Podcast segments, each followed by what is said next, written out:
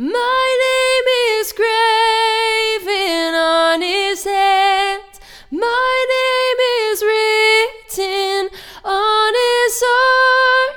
I know that while in heaven he stands, no tongue can bid me thence depart. In our songs this morning, and uh, Brother Ken for that wonderful uh, communion thought, as well as uh, your Bible class this morning as we talked about what it means to be a man. So we thank you for that class this morning. Want to say good morning and welcome to the Mission Viejo Church of Christ. What a great day to be in the house of the Lord. Amen. Uh, if you're visiting with us for the first time, we want to let you know that you are our honored guest. And we believe you've come to the right place because I don't think you'll find a finer church in all of Mission Viejo. And we also want to let you know that you're always, always welcome here whenever the doors are open. And we'd love to get you plugged in to a number of our ministries here. We've got youth ministries going on, we've got uh, women's and men's ministries, we've got service oriented ministries. So feel free to come here and get plugged in. We'd love to have you as a member of our church here. I'm telling you, it's a great place to be. Um, can you believe that it's March already?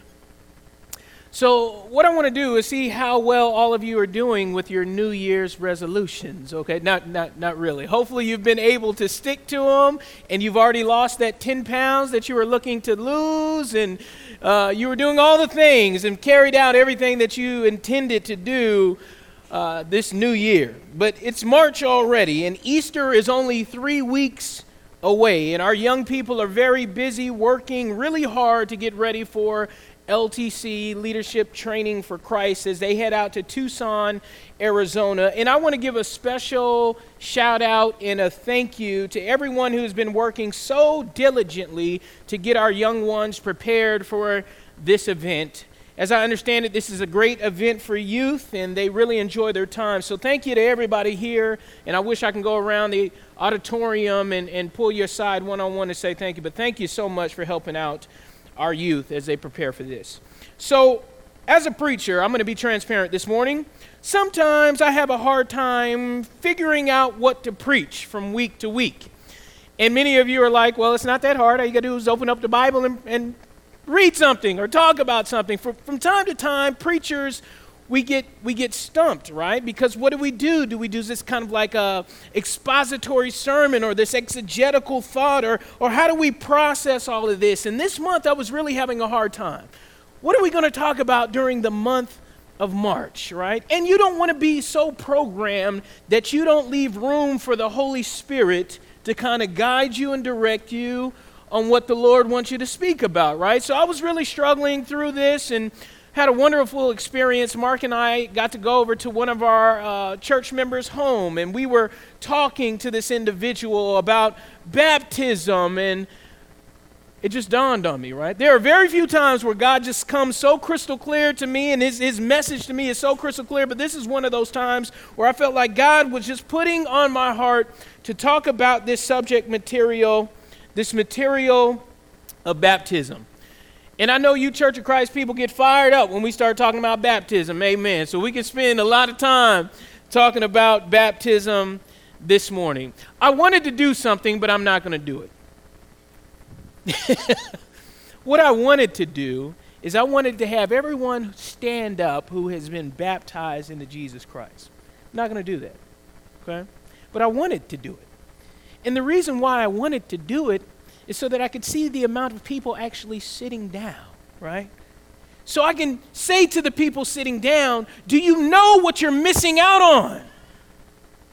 And why are you waiting? Why are you delaying? But I'm not going to do that this morning. So, this whole month, we're talking about baptism, and we're going to be asking and answering four very, very important questions about baptism. The first question is this What is it? Right? What is baptism? Second question is this Why do it? Why do we even do this thing called, called baptism? Number three is this one, and this is a really big one. Should I feel any different after I'm baptized? Right? Because many of us have had experiences where we were baptized, we came out of the water ho- hoping to have this wonderful come to Jesus moment, and it wasn't that. It didn't feel that way. So, should we feel any different? And then, lastly, the last question is what if? Dot, dot, dot. So, I don't know if that's a question or a statement or. Anyway, what if? Dot, dot, dot. And what we're going to try to address is what if you were baptized as an infant what if you were baptized when you were younger and you just kind of did it because your parents wanted you to do it? Or what if you got baptized because you wanted to marry this individual and they had a requirement that you had to be baptized in order to put a ring on it? You know, whatever. What is, what if is the question that we want to spend some time on. So, and like I said, if there's one subject that we all know well as members of the Church of Christ, it's, it's baptism. However, if you notice, on any given Sunday, at our church, we have a number of visitors uh, that come in and worship with us and may not have the same understanding about baptism that we do. And we also have a number of people who have come and actually placed membership at our church, but they were baptized in other faith traditions and they may have questions. So, what I want to do during this series is just start off all on the same page and go back to the root understanding of baptism. And I've told you my story countless times. I'm one of these church kids that, that grew up in the front pew at church. And when I say front pew, it was literally because my parents used to make us sit in front of them at church. I'm the oldest of six children, so we took up a whole pew when the Dardens came, right? And we used to have to sit in front. And if we acted up, my mom would pinch me on the back, right here. Or she would flick me in the back of the head. And you would hear the noise too, right? I was one of those church kids. And I remember being in the front and always hearing the gospel sermon, and, and, and I wanted to get baptized even from an early age. I remember being five and six and asking about baptism, and my parents would say, Hold off. And then my, I remember it so vividly. My grandpa came to our church and he preached a sermon on a Sunday night. And I said, Mom and Dad, I want to be baptized. I was nine years old. And I was immersed into Christ at nine.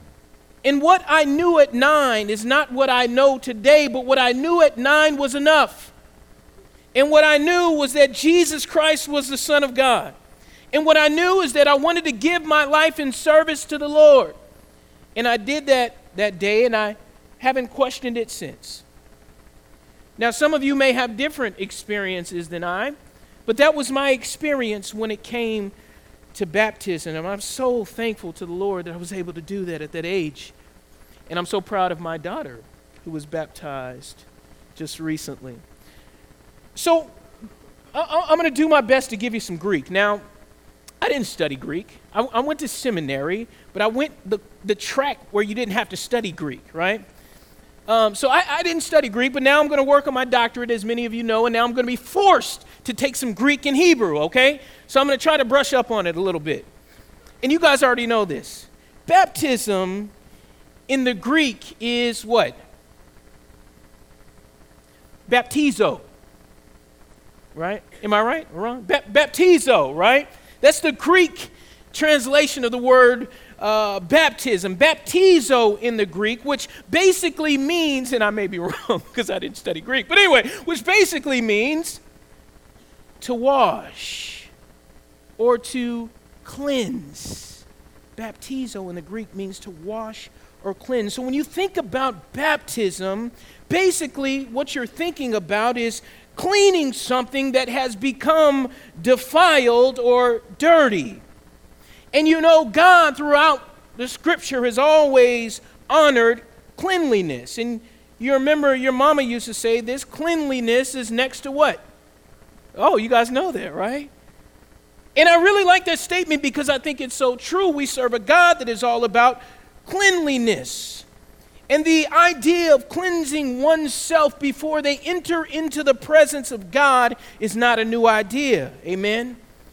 You remember the story of Moses when God called Moses in the wilderness and he was speaking to Moses through a burning bush. And as Moses came up to the burning bush, you remember what God said to Moses Take your sandals off because you're walking on holy ground. You see, in order to enter into the presence of God, we have to be cleansed. And even in the Old Testament, God commanded or told his priests that were ministering before the Lord to make sure you wash before you enter into the temple to do any kind of business for me. And the priests who were clothed in these priestly garments had to make sure they were cleansed before they put their garments on.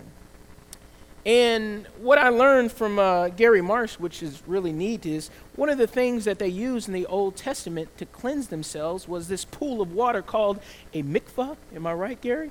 Yeah, I learned that from Gary. We were out at Denny's and he brought this uh, Jewish material. And he said, Jason, I'm going to talk to you about a mikvah. And I didn't even know what that was, but it was this pool where they came together and they cleansed themselves before entering into the temple. So this idea of cleansing had been around for a long long time. And that's why it says in Leviticus chapter 16 and verse number 4 on our first slide this morning, if you have your outlines, you can fill these in. He is to put on the sacred linen tunic with the linen undergarments next to his body. He is to tie the linen sash around him and put on the linen turban. These are the sacred garments, so he must bathe himself with water before he puts them on. And the reason I share this verse is because now we just have this idea and this understanding that this concept of washing or cleansing oneself has been around for a long time, even within the Old Testament. But then we get to a very neat understanding of baptism, what is found in Luke chapter 3 and verse number 3, where God begins to change the definition of baptism just a little bit, or really the idea of baptism. And what he's really trying to say is in the same way, we are to cleanse ourselves before we enter into the body of Christ or the church. And scripture says we are to be clothed with Christ. And in order to be clothed with Christ, we have to make sure we are cleansed so that we can be dressed in this righteousness of God. And then we see this transition by John the Baptist. Baptism had been taking place a long time in the Old Testament, and God decided to use baptism as really a spiritual uh, symbol of cleanliness, right? So when John the Baptist came, we know what he was doing in this passage. Verse number three, he went into all the country around the Jordan, preaching baptism of repentance for the forgiveness of sin. So God used John the Baptist to carry out this new idea. Look, you're going to baptize people so that they can be forgiven or cleansed of their sins. He came and said baptism is for repentance. And if we were to define what repentance was, we would say that it's the stopping of an action that is contrary to the will of God. So that's what baptism helps us with. It also helps us with this idea of forgiveness of sin. And I don't know about you, but I am guilty of sin. I've lived in a lifestyle contrary to the will of God. And thanks be to God for baptism, because through baptism, I can repent of my sins and have my sins washed away and forgiven. And this was a new concept that the Jew at this time readily accepted, however, others did not accept it. And that's why Jesus said, you remember in Mark chapter 30 or 11 in verse number 30, when he was talking to the Jews, he said, Let me ask you a question. The baptism of John, did it originate from man or from God? Which one was it? And remember, they couldn't give him answer, right? So, this new idea of baptism as a symbolic form of forgiveness of sins was, was a new concept, and many people accepted it and really enjoyed it. So, here we go. If you have your sermon outline in your bulletin, pull it out. And what I want to do this morning is I want to spend our time kind of fleshing out what a proper baptism looks like. So I think the question on your outline is describe a proper baptism, okay? So I'm going to I'm to do my best to break some of these concepts down and you guys are good Church of Christ folks, so you already know what the answers are, okay? But just bear with me. Hopefully some of these things you hadn't considered before, and maybe you can share these ideas with your friends. And let me make this clear since we're talking about baptism, this might be a good time to invite a friend or family member to church during the month of March, okay? Just just thought, just thought, just an idea, okay? So, what does a proper baptism look like? Well, number one, I believe that a proper baptism starts with a believer's baptism. Have you heard that concept before, that idea before? A believer's baptism. Okay, I'm going to have you do this. By show of hands, by show of hands, how many of you were baptized as an infant? Raise your hand. Okay, we've got a few here. Very good. Put them, put them back down. And let me guess what faith tradition you came out of. Let's see. Uh, Catholicism, maybe? Wow, look at that, right? Believers' baptism. You know, every example that we see in the New Testament about baptism is from someone who confesses faith in Jesus Christ or intellectually can decide that they want to follow and submit to Jesus, right? So it takes a believer in Jesus Christ in order to be baptized. We don't believe in the concept of christening in the churches of Christ or infant baptism because a child can't really confess faith in Jesus Christ, right? All they know to do is to cry and to use the bathroom. Am I right about it? That's all they know to do. It'd be weird if Kingston said, Yes, right now, I believe that Jesus Christ is the Son of God. That'd be a special child, number one. Already a special baby. But we know that that can't happen, right? So it's a believer's baptism. And then in the churches of Christ, we get into this whole conversation of, well, when can they really believe, right? Because you're not really mature until you turn about 9 or 12 or 13, right? But here's what I want to do say, uh, what I want to say about this. Every example that we see in the New Testament of somebody being baptized, it's someone who had the capacity and the ability to believe that Jesus Christ was the Son of God. And that's why I believe children are innocent. And also, here's my opinion I also believe that the mentally ill who don't have the mental capabilities or the faculties are covered by God's grace as well. Now, that's my opinion. That's my opinion. But, believer, a believer's baptism is proper baptism, in my opinion. All right? Point number two is this. What else? Full immersion in water. You know, the early Christians uh, baptized people in large bodies of water. Remember, they were in the Jordan or, or in this pool or, or here or there, and it suggested that there was full immersion. People were going all the way down under the water and coming all the way back up. Now, you can see why this might become tiresome and problematic over time because as you look at scripture scripture says at some points 3000 people were added to the church right? Or it, the church grew from 3000 to 5000 now that's a lot of baptisms to conduct. And i can rem- uh, just imagine the preachers going okay I'm, I'm sick of doing all this. Here just uh uh right? I, I, don't know if that's the case, right? What I read in Scripture is that the person was fully immersed and came fully out. So, this idea of sprinkling or pouring, in my opinion, came a little while later. And I think the reason it originated in that sense is because, uh, this is just my opinion, there might have been a little laziness, right? it's kind of it's it's a tough task to put them waders on, isn't it, Ed? I mean, we do that, right? You got to go back there, and I'm really short, and them waders are really long, so you got to go back there, put the thing on, and and then you. Every time I baptize, I get water all the way up my sleeve and down here, right? It'd be easy if I can just go like this. There you go. You're good. God bless, right? But I don't think that's what God wants. I think it's a full immersion. And why do we say that? Well, because Scripture says baptism is like a burial. When's the last time you seen someone buried where they just took some dirt and sprinkled it on the forehead? You would say, oh, this is not a complete task, right? Something's going on here, right? Scripture describes baptism as a burial, and when you baptize someone, they go all the way into the ground and they come out. But I think also we can take this to an extreme on the immersion side, right? Meaning, if you have one body part out, you haven't been baptized. Let me tell you a story. I probably already told this, but I got to tell again, right? I'm at my previous church in Sacramento, North Metro Church of Christ, which I love with all my heart. And if anybody from North Metro is watching, I love you guys. Right.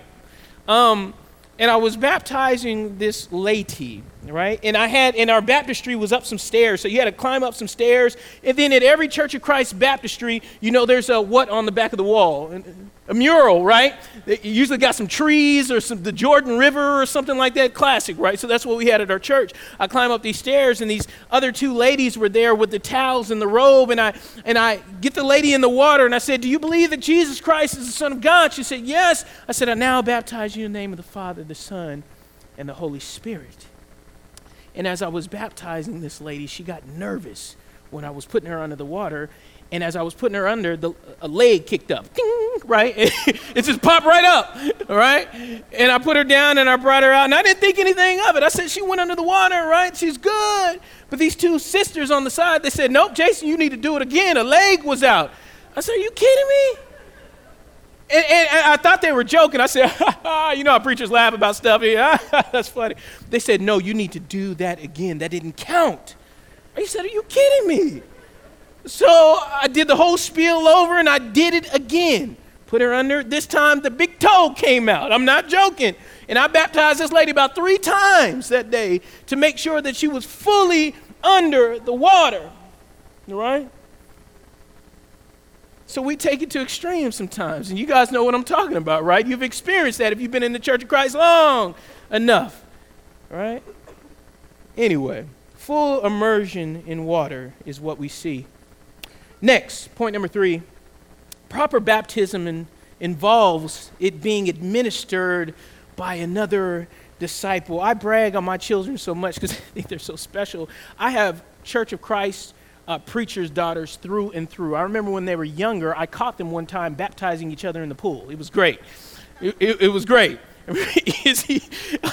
uh, you know, was the sinner, I guess. And Alayla said, I baptize you. I don't know if it was by choice or not, but they were baptizing each other. I thought it was, thought it was special. Um, but what we see typically is when it comes to baptism, baptism is done by another believer or disciple on, on someone else. And that's what we see throughout Scripture. You see a disciple baptizing another disciple. And I want to make this clear you can't baptize yourself. You've heard people do that before. Yeah, I baptized myself in the tub. No, you, you can't, you can't, no. You can't do that. Just like you can't marry yourself. Yes, I was on an island and my bride was there and we said, I do before the Lord. That didn't count. Sorry. You can't marry yourself. You can't baptize yourself, right? This, this is something that you have to have to have another disciple administer. And also, what I see throughout Scripture is we do see men throughout Scripture, but Scripture is, is filled with examples of men. But I, I, I this is my opinion. I might get in trouble. I, I don't have a problem with women baptizing. That, that's my opinion. That's, that's my opinion.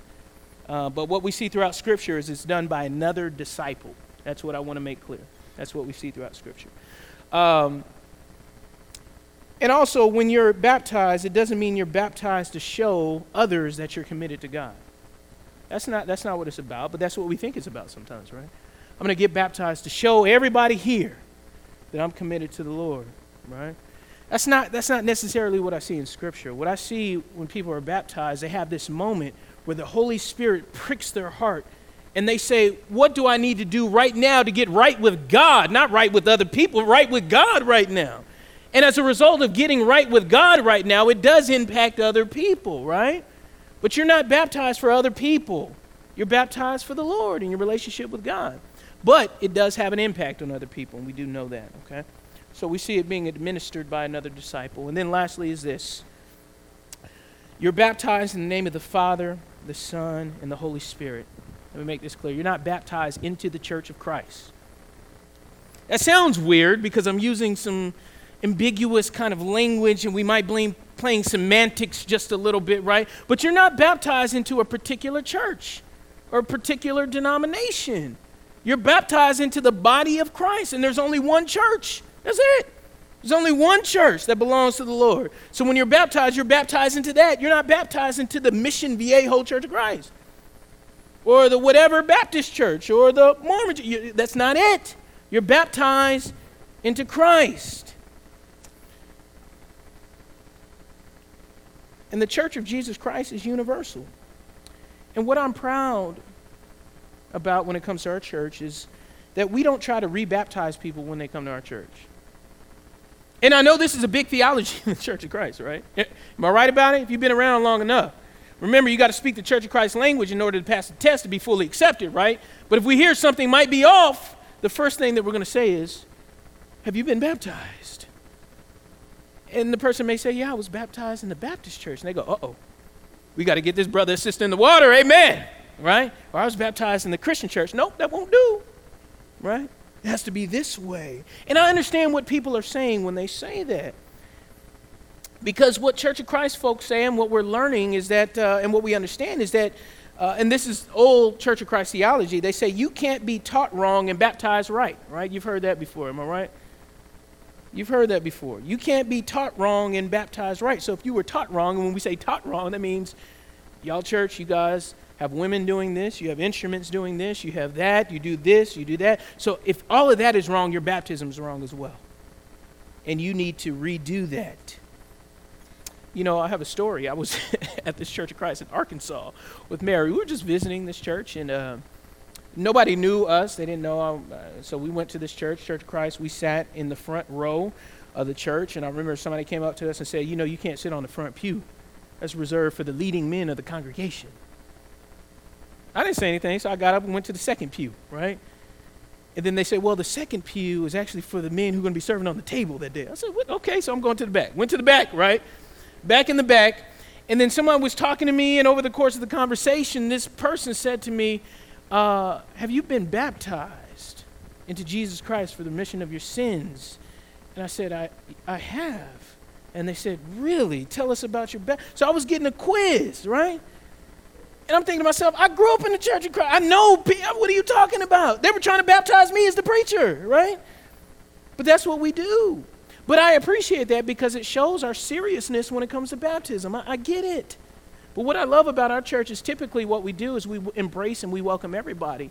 And when they say, you know, I've been immersed into Christ, we say, okay. We may ask a couple of questions, right? But generally, we accept people. And I appreciate that. Because the scripture says the Lord knows who belongs to him. right? The Lord knows. We may not understand that. Anyway, let's continue on. But, Matthew chapter 28, 19 and 20. But here's what we do know the Lord commands his disciples to go teach and to baptize people. Here's what it says. We know this text this is the Church Christ anthem, right? Um, it says here, therefore, go and make disciples of all nations, baptizing them in the name of the Father and the Son and the Holy Spirit, and teaching them to obey everything I've commanded you. And surely I'm with you always to the very end of the age. Here's what we do know about baptism. As disciples of Jesus Christ, Scripture tells us that we have this charge to go and make disciples and to baptize other people. So we have this responsibility. We have this responsibility to teach and to share and to talk about baptism. And that's what we do as a church. The reason why you're a Christian today is because someone told you, right? So we have this obligation to go tell other people and to baptize. And Jesus calls his disciples to preach and to baptize. And everybody who wants to be obedient to the will of God should be baptized. Right? It's crystal clear. If you want to serve the Lord, if you want to be right with God, you must be baptized. It's simple, it's not that hard. It's not that complicated, it's easy to understand. But sometimes we, we make it into this complicated, you know, thing. Uh, and I've heard people say this I, I really don't understand the nature of the church yet, or I don't understand God, or I don't understand this, or I, I'm so full of sin that God would never accept me. He said, no, just keep it simple. You want to follow God? Get baptized, right? If you love your significant other, marry them, right? It's simple. It's not that complicated, right? It's easy. So everybody, in my opinion, should be baptized into Jesus Christ. Well, why is that? As we close, lastly, because of this, Romans chapter 6 and verse number 4. We were therefore buried with him through baptism into death, in order that, G, uh, that just as Christ was raised from the dead through the glory of the Father, we too may live a new life. If you don't have the scripture underlined or highlighted in your Bible, which you already do because you're good Church of Christ folk, this is a good one, right? This is the one you need to be sharing with your neighbor, your family, and your friends.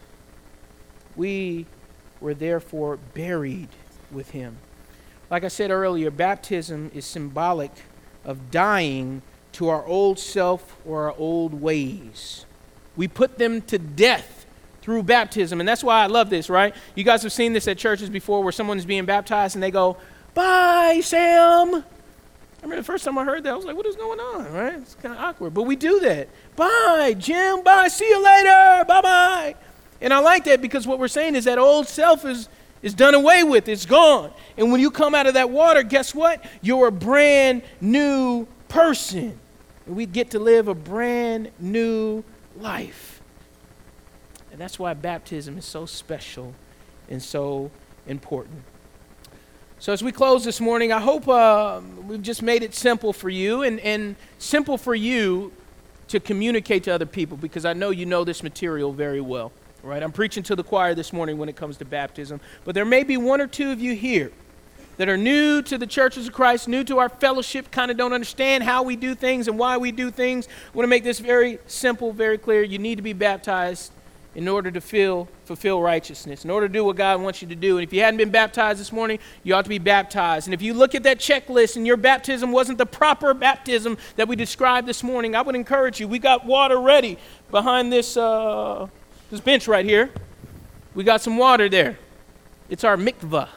I like using that word, Gary. It's our mikvah. You can come forward and we'll baptize you into Christ today so that you can live a brand new life. We have a song of invitation selected this morning. If there is anyone here that needs to respond to the message, especially by putting Jesus Christ on in baptism, this invitation is for you.